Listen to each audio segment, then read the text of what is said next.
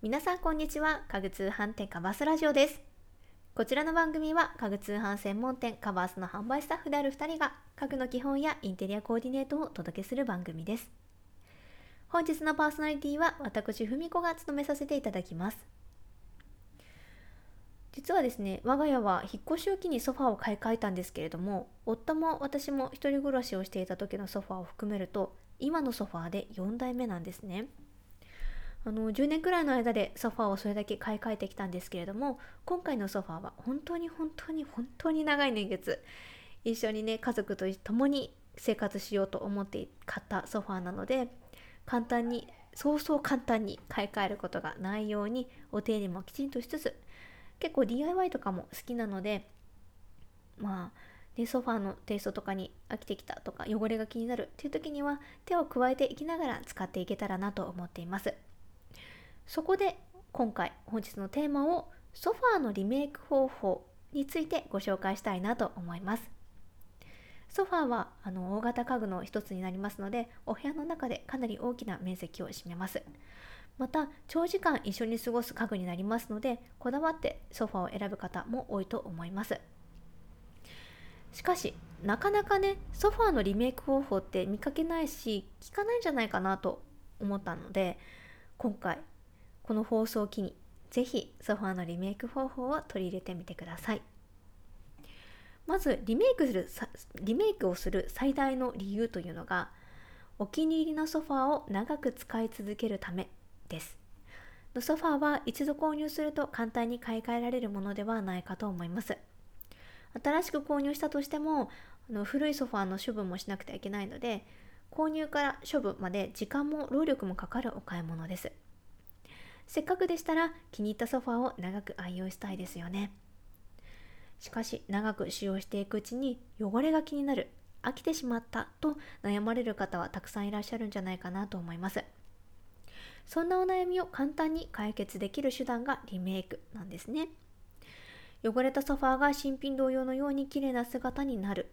気に入って買ったソファーの色に飽きてしまったけれど簡単に違うカラーに変身させることができる。というメリットがございますので気分を新たにソファーとの暮らしを送り続けることができます。では早速リメイクする方法を4つご紹介していきたいと思います。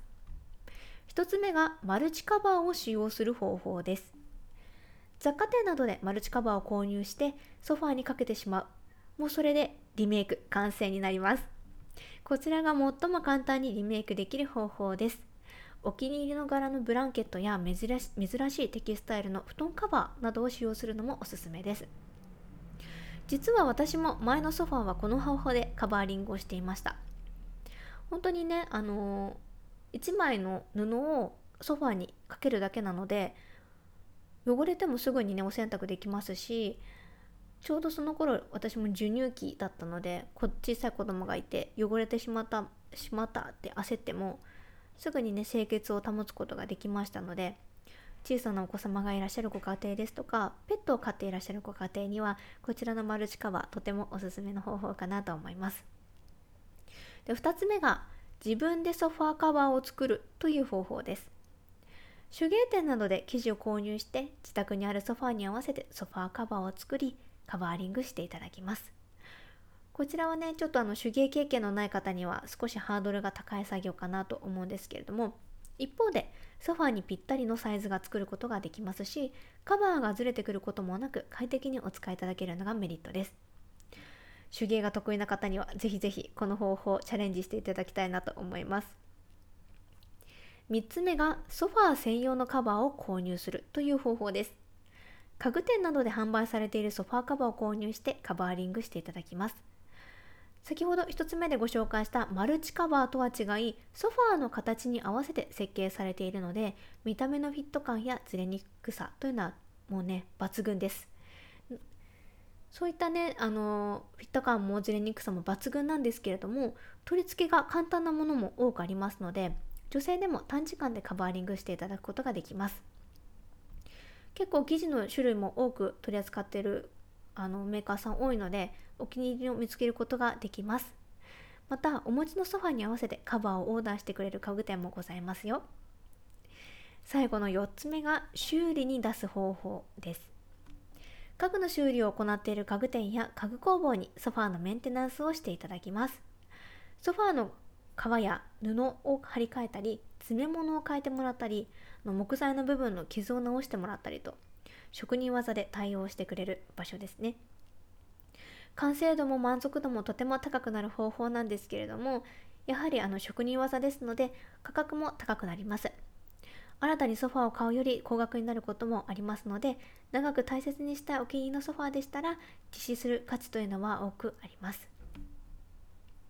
リメイクする際おすすめなのがソファーのビフォー状態をとっておくということです。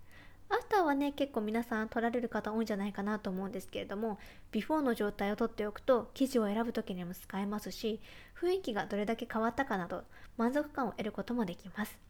ぜひぜひビフォーの写真も撮っておいてくださいね。ここまでソファーのリメイク方法についてご紹介してきましたが結構気軽にソファーのリメイクができると思っていただけたかと思います。なかなか買い替えるアイテムではないので、ぜひ取り入れてみてください。カバースでもソファーカバーの取り扱いたくさんございますので、ぜひぜひカバーやソファーカバーといったキーワードから検索してみてください。概要欄にもソファーカバーをリンクしておきましたので、どちらからイメージを作っていただくのも良いかなと思います。今回はソファーのリメイク方法についてお届けいたしました。リメイク方法を取り入れることでお気に入りのソファーを長く使っていただけますと嬉しいです。カバースラジオではインテリアや生活に関する質問を募集しています。例えば6畳ワンルームにおすすめのベッドはソファーやテーブルでこんな悩みがあるのだけれどなどなどお悩みや気になるテーマを教えてください。